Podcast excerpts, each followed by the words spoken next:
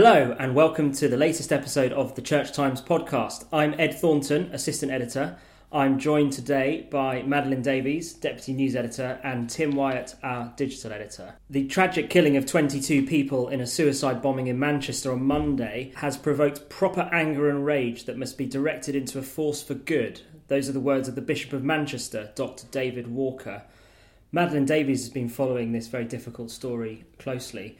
Madeline, who have you been speaking to? Thanks, Ed. I've been speaking to priests and an imam in Oldham, um, which was the home of Alison Howe and Lisa Lees, who were two mothers who were killed while waiting to collect their daughters um, at the concert. I was asking them about the impact of that on their community um, and how religious leaders are responding. So, the um, parish vicar Derek Palmer talked about how the church had been a place where people could come, um, wait in silence, pray, and light candles. And he spoke of a desire which he sensed to pull together and be united. Um, he recalled the race riots in Oldham in 2001 and suggested that people didn't want to return to those days, that there was a desire to pull together um, and not be divided in the way that some, some would want. I also spoke to um, one of the leaders of an interfaith group, the Reverend David Hanson, uh, and he leads that group with Imam Shakor Mansour of the Manchester City Centre Mosque. Um, both of them talked about work that was underway to build bridges between communities in Oldham. Um, I also asked the Imam about the duty um, to respond to attacks, um, whether it was difficult to condemn something which he regards as having nothing to do with his faith, um, and he felt that it was important to do that, that it's important to condemn this. Um, he says, simply because we do not want anybody to do these things in the name of our religion. Um, it was notable that um, a large number of imams gathered very quickly in Manchester, um, both to pray for the victims, but also to issue a statement very strongly condemning what had occurred. It's interesting, isn't it? There have been some quite striking and moving pictures coming from out of Manchester in the last few days at various vigils in, in Albert Square and elsewhere of people of all religions um, Muslims, Jews, Christians, and, and just ordinary um, non non believing Mancunians who have all kind of gathered together, and there's some really really striking sense of unity as the city pulls together in the wake of this terrible event. Mm. Absolutely. Um, I think one of the most moving things I saw was um, a Syrian woman who'd been given refuge in Manchester. Um, she could sort of barely respond to the questions from the interviewer. She was crying. Just the sort of disbelief that something which she presumably thought she'd escaped had come to her new home, and just such empathy for the for the families, for the victims. I mean, there have been vigils uh, beyond Manchester, haven't there? I mean, throughout the country, people gathering to pray and remember. Yeah, um, absolutely, and quite notable that many of those have been interfaith events. So, for example, in Bradford, um, it was a, a specifically interfaith vigil. Um, also notable that the Bishop of Manchester has just been such a, a prominent figure um, immediately um, in the wake of the attacks, you know, both in terms of media interviews and in terms of being um, a leader at these huge public gatherings. Um, and I think people responding very much to his message. Um, one of his messages was that love ultimately would win. He's talked about um, being united, being Manchester, I think really capturing but also shaping the public mood. And what's the practical effect been? We've heard a lot of public events around the country have been cancelled or toned down because of security fears. Has that affected churches and cathedrals? Yeah, so notably, Birmingham Cathedral was closed um, just for 24 hours, and I spoke to um, the woman who's sort of organising um, that. She talked about how cathedrals are very different. Their security provisions are very different um, the threats that they might face are very different. So, for example, in Birmingham, um, it's a fairly small building, but in a very crowded city centre, in an area where there have been a number of terrorism related arrests. Um, and the cathedral was closed because um, it was decided that the resources just weren't there to be able to um, to protect people going into the cathedral. It's now open again, um, but it just highlights the fact that in many ways, um, places of worship are on the front line. They are potential targets. Um, they do require security, and um, they're responding in different ways depending on where they are. I thought it was quite interesting and striking that Birmingham Cathedral, even after it closed its doors, held some kind of service or vigil in the square outside. Even though the pictures show under the watchful eye of some armed police, that was quite a juxtaposition, wasn't it? Yeah, so um, Birmingham Cathedral actually said that their um, prayer station, for example, was used more than ever. Um, so possibly sort of being on the streets um, was visited by people who maybe would never cross the threshold of a church ordinarily. Um, I also spoke to the Dean of Manchester who held prayers the day after the attack in the street and talked about how that was appropriate um, in some sense. That even though they sort of miss their beautiful building, um, it just felt right to be on the streets, right to be with people. Um, and he also talked about how the community perhaps looks to the C of E, um, the national church, um, to provide spiritual leadership um, and to provide spaces, um, even if those spaces aren't within four walls, for people to gather and to reflect. The Church Commissioners have just published their results for 2016. They posted a 17% return, the best for several decades. Channeling Harold Macmillan, Sir Andreas Whittam Smith, the first Church Estates Commissioner, said that they had never had it so good. Tim, you've been following the story. Yeah, that's right. Um, it's quite a striking um, quote from Sir Andreas's introduction to the annual report, which details this um, extraordinarily impressive return of 17.1% in 2016. Uh, he writes this Looking at the recent performance of stock markets and at the Church Commissioner's performance, I'm reminded of the words of Harold Macmillan. Let us be frank about it. Most of our people have never had it so good. Um, so the total value of the fund grew by um, almost 900 million pounds in the 12 months. Um, and the only time they think that even better returns have been seen were immediately after the Second World War and for a brief period during the tech bubble of the 1990s. What's behind this? Have they got some really good people managing the investments? Or is it more down to, to luck or market conditions? Um, I think it's a combination of the above. Um, I spoke to the secretary of the Church Commissioners, who's kind of their chief executive, Andrew Brown, and he said uh, he was very insistent that this is not luck. They're not casting bets. They're making educated investments. But he did say, um, you know, almost all the stock markets that they're investing in, um, some developing markets, American equities, um, have all had a really, really strong year. So they're clearly coasting on the back of a wave there. But he was also quick to say that um, the people that the church commissioners employ to manage their investments are also very talented people, and they've um, and that's certainly true. I mean, the church commissioners. 17% return is, is genuinely among the best in the world last year, and it certainly matches up to some of the uh, most admired endowment funds around the world. They really have a lot to be proud of. The commissioners are quite activist shareholders, aren't they? They're, they're not afraid of putting some pressure on companies. That's right. They um, there's the other side of their report is really explaining how um, active they are with their shareholdings, and I think increasingly so. Um, so their their main three priorities that they're trying to wield some clout are around climate change. Um, they've been working with other uh, shareholders for big uh, oil companies like Shell and BP to, and they've got resolutions passed which will compel the boards to do more reporting on the ch- on the risks of climate change. And then last year they moved on to some mining companies and got the backing of firms like Rio Tinto, Glencore, and Anglo American. These are literally some of the, the largest mining companies in the world. Um, uh, their next uh, battle is at Exxon, um, an, an, American energy company which fought off a, a climate change resolution, um, but they're trying again uh, next week. Um, and the other two things they're trying to be more active on are um, gender balance on board. So they they now vote against any board composition if there aren't at least 25% women on it and also what they would see as excessive executive pay. There are some campaigners who say that they should go further and um, divest from companies entirely. Well, what do they say to that? Yeah, so I put those questions to um, Andrew Brown when I spoke to him, and I said, where do you draw the line? Um, if the Exxon resolution, for example, fails, that'll be two years in a row. The board has shown no constructive engagement. It's not responding to the church commissioners' attempt to negotiate, surely at this point you have to just walk away. And he said he wouldn't put a timetable on it, and he wouldn't. He said he wouldn't uh, give any kind of clear rule about when you do and don't divest. But he did say that divestment remained a kind of a weapon in the armory, a last resort, but something that they've done in the past and they're prepared to do it again in future, though it's clear that they much prefer the, the route of engagement rather than walking away. You've also been looking into where a lot of this money goes that they make, and quite a lot is spent on church plants. That's right, yeah. So, um, as part of the Reform and Renewal Programme, uh, the money that the Church Commissioners give to the Church of England for ministry has been tweaked slightly, and now half of it um, is can only be spent on projects that will generate growth Um, so they're not all church plants. There are some things like um, new uh, missioners and um, uh, particular programs looking at reaching out to um, uh, ethnic minorities, for example. But a large amount of money is being spent on city centre resource churches. Um, that's where uh, one church will either take over a small parish and um, in a city centre that's at a strategic location, or maybe a church that's been closed down for a while.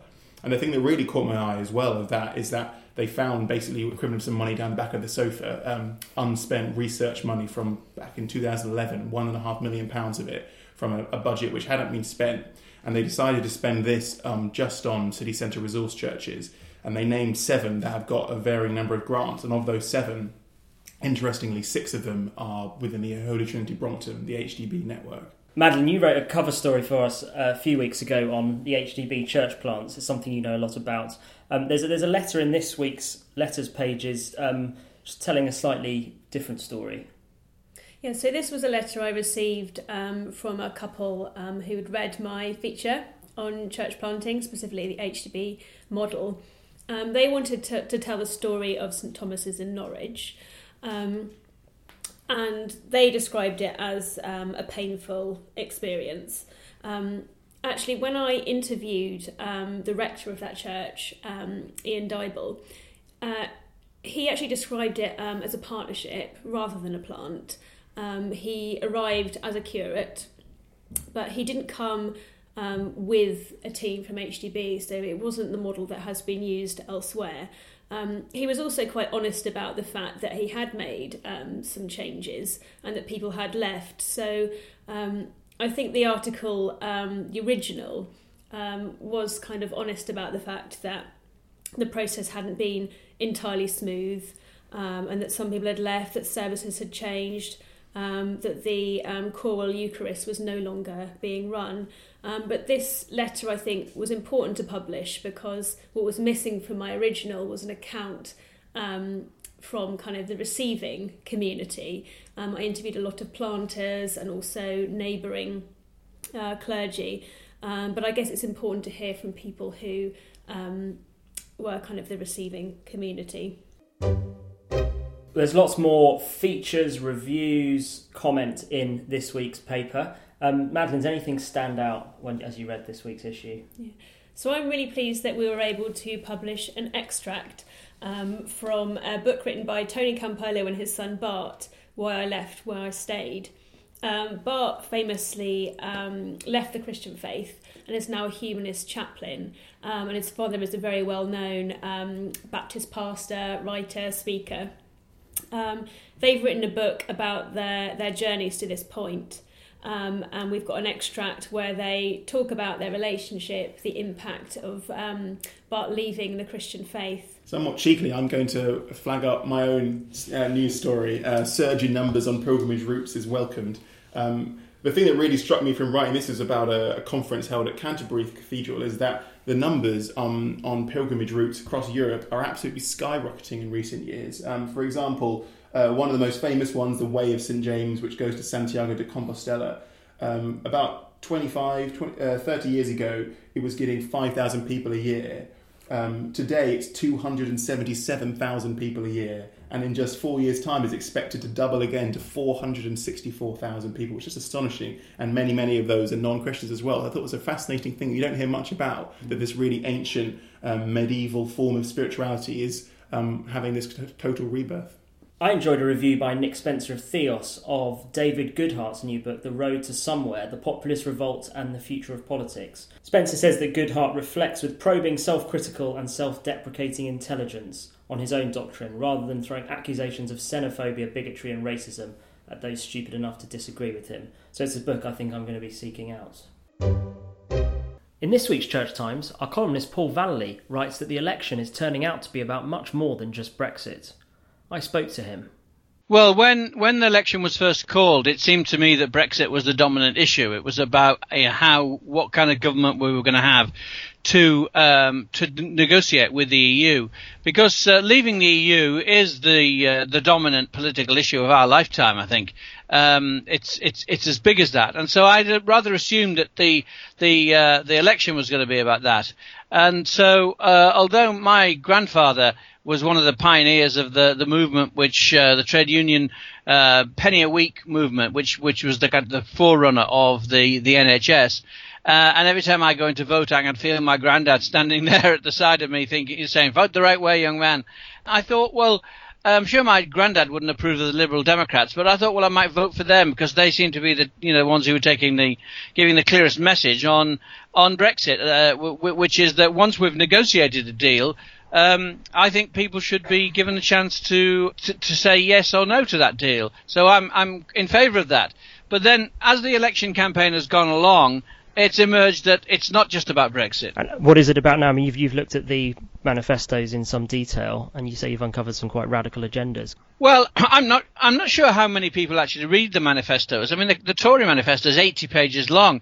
I think you'd have to be, you know, a bit of a political nerd to uh, to plough your way through that. But uh, I've skimmed it certainly, and I mean, what you find if you look at the manifestos is that there there is something uh, um, attractive in in all of them. But then I suppose that's what they're designed to be. Yeah, these kind of these are vote catching exercises. Oh, let's let's scrap. Um, uh, car parking charges in NHS car parks. You know, this kind of th- thing that gets a disproportion. Yeah, rah, rah, rah, yeah, let's do that. Uh, I've been thinking really that you've got to get past this this idea that, that the manifestos and the policies are what it's about. It's not just about Brexit. I've decided. If you follow the media, they'll tell you it's about gaffes and you know, Diane walking into the furniture and quoting the wrong figures, or Theresa May doing a U-turn on on uh, on this, that, and the other. I mean, Theresa May seems to have done uh, about nine U-turns if you uh, if you count uh, them up uh, as the Financial Times have done. The media tend to to, to to focus on all of that, but I'm not convinced yet as to what it, it will be that will that will make me decide what which way to vote. Uh, and uh, I'm assuming that's the same for, for, for the general public. We've got uh, the Brexit issue. We've got these policies in the manifesto. We've got all of the kind of the optics is a current phrase, isn't it? The optics of, of the election with uh, trying to trip people up and uh, uh exposing uh, things that Jeremy Corbyn said about the IRA three decades ago, as though that's relevant. But then you've got this other issue which which was there at the start and which seems to have gone away, but which could come back, which is who is the best future prime minister. And given the electoral system we've got, there's only two candidates, and that's Theresa May and Jeremy Corbyn. So will it come down to that kind of presidential question in the end? Um, and I think the lesson of the campaign has been that uh, things change, and they change quite rapidly, and uh, it's probably a bit early yet to say what, what, what the balance between all those factors will be. So uh, watch this space. I'm going to write about it next week. So you think it could be a closer run thing than people are saying? Well, the uh, assumption was that Theresa May was going to win a landslide. Um, I think now it's not clear that she will. I think she will win, but yeah, I mean, she's she's traded off. Uh, she could have gone for a huge majority by by saying as little as possible, but she decided not to do that. She decided she wanted a strong mandate, so she's done a very detailed manifesto with loads of policies in it, and some of them not very popular. You know, taking the uh, uh, the winter fuel allowance of rich pensioners, that seems to have gone down all right. But the idea that uh, people are going to have to sell their homes or their homes will be sold after they die to pay for their their care uh, seems to have been a bit of a miscalculation on her part. That's not gone down very well at all. So she's she's made this calculation that she wants a strong a strong mandate uh, to be able to see off any kind of dissidents within her own party after the election, um, and she may have kind of uh, trade uh, miscalculated uh, and and traded off too much of the big majority in return for the strong mandate. So th- all things like that have made it. Um, a much more interesting election. I mean, in your piece, you quote the Conservative Manifesto, where they say, you know, we reject the cult of so- selfish individualism, abhor social division, injustice, unfairness and inequality, you know, commitment to country and community, and in society. Um, is there, there's a lot here that the churches can welcome, do you think, at least in, in what's said in the manifesto? Um, yeah, I certainly do. The uh, both parties have moved to the left. The Labour Party's moved to the left, and the Tories have kind of moved moved after them. Theresa May has, has made the calculation, I think, that uh, Tory voters have got nobody to vote for except her. Uh, so she wants to grab some of the uh, uh, middle ground Labour votes in, in in the Midlands and in the North, and so she's got a, a lot of streaks in in her um, manifesto of what you know red Toryism. Um, she's she's uh, much more concerned with with uh, social justice and with uh, people who are left behind and so forth than is traditionally thought of as normal for the Conservatives. And uh, a lot of what what's said in that manifesto uh, could be lifted straight out of Catholic social teaching in terms of the balance between uh, social responsibilities and and the and, and, the creation of wealth. What do you make of, of Theresa May's Christian faith and the impact it has on her politics, if any?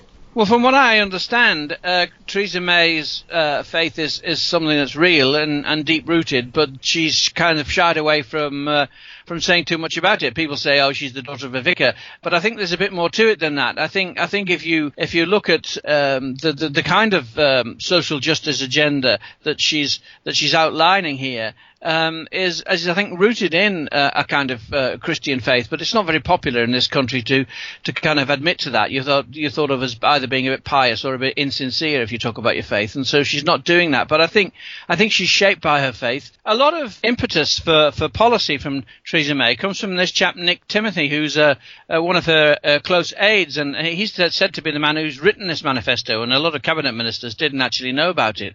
And he uh, is from Birmingham and very much kind of in that middle ground, you know, blue Labour, red Tory, that idea that the working class need to be taken more account of, uh, his great hero is, is Joseph Chamberlain, who was who was a, a local guy to, to, to, to, where Nick Timothy uh, grew up, and uh, he, you know he's quite right wing on immigration, but quite left wing on social justice. It's it's a new kind of mixture, uh, and that's what makes this more interesting than than previous elections. I mean, some of the things that David Cameron did were quite laudable, but you felt as though he was kind of uh, coming from a very predictable centrist slightly liberal uh, Tory middle ground.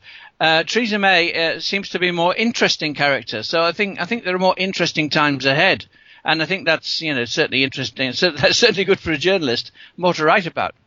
The leaders of the three major political parties wrote exclusively for the Church Times last week about international aid. Uh, you have a lot of experience in this area, Paul. What, what did you make of what, their interventions?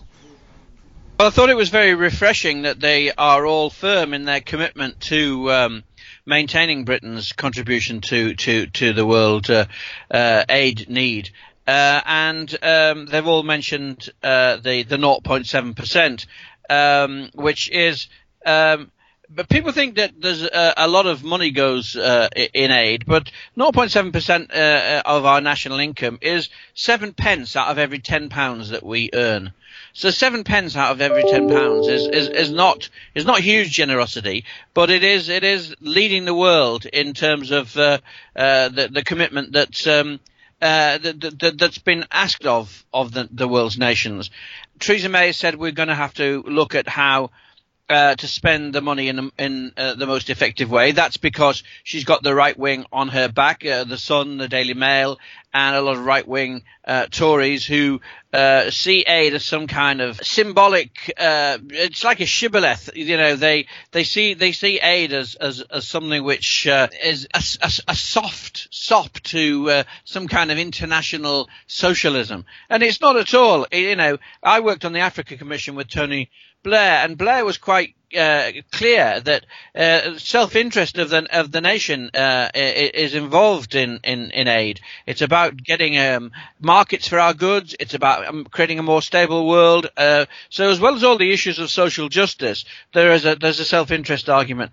But what was refreshing about the three leaders was that they all they all took clear points on, on the principle of it. Jeremy Corbyn talked about an ethical foreign policy and said that this debate between overseas aid or domestic aid is a bogus aid. The two things are not mutually exclusive. Uh, Theresa May talked about how we're a kind and generous country that would never turn uh, its back on people in need, and that's true. You know, Britain is a is a is a decent uh, nation. If you just got to look at Comic Relief, the way that people respond uh, to to uh, uh, appeals when there's an emergency or so forth. You know, we are a decent, generous nation, and enshrining this 0.7 percent uh, is is a way of doing that. And as Tim Farron said you know, it comes also out of a sense for those of us who are Christians of of a, the call to to love our neighbour, and that our neighbour is is people we may never meet. Uh, but as he, as he, puts it, you know, behind the statistics, there are people, uh, and he, although we never meet them, we're still called to love them. And uh, the, so, so this firm policy on aid, which they all share, that that's that's a very refreshing side of British politics. No one's seeking to to score cheap points on this, um, and, and I'm very pleased about that. That's it for this week's episode of the Church Times podcast. You can find news, analysis, comment, book reviews, and more on our website. You can also find our latest subscription offers at churchtimes.co.uk/slash subscribe. The music this week was by Sought After Sounds. Don't forget to tune in next Friday for our next episode, and thanks for listening.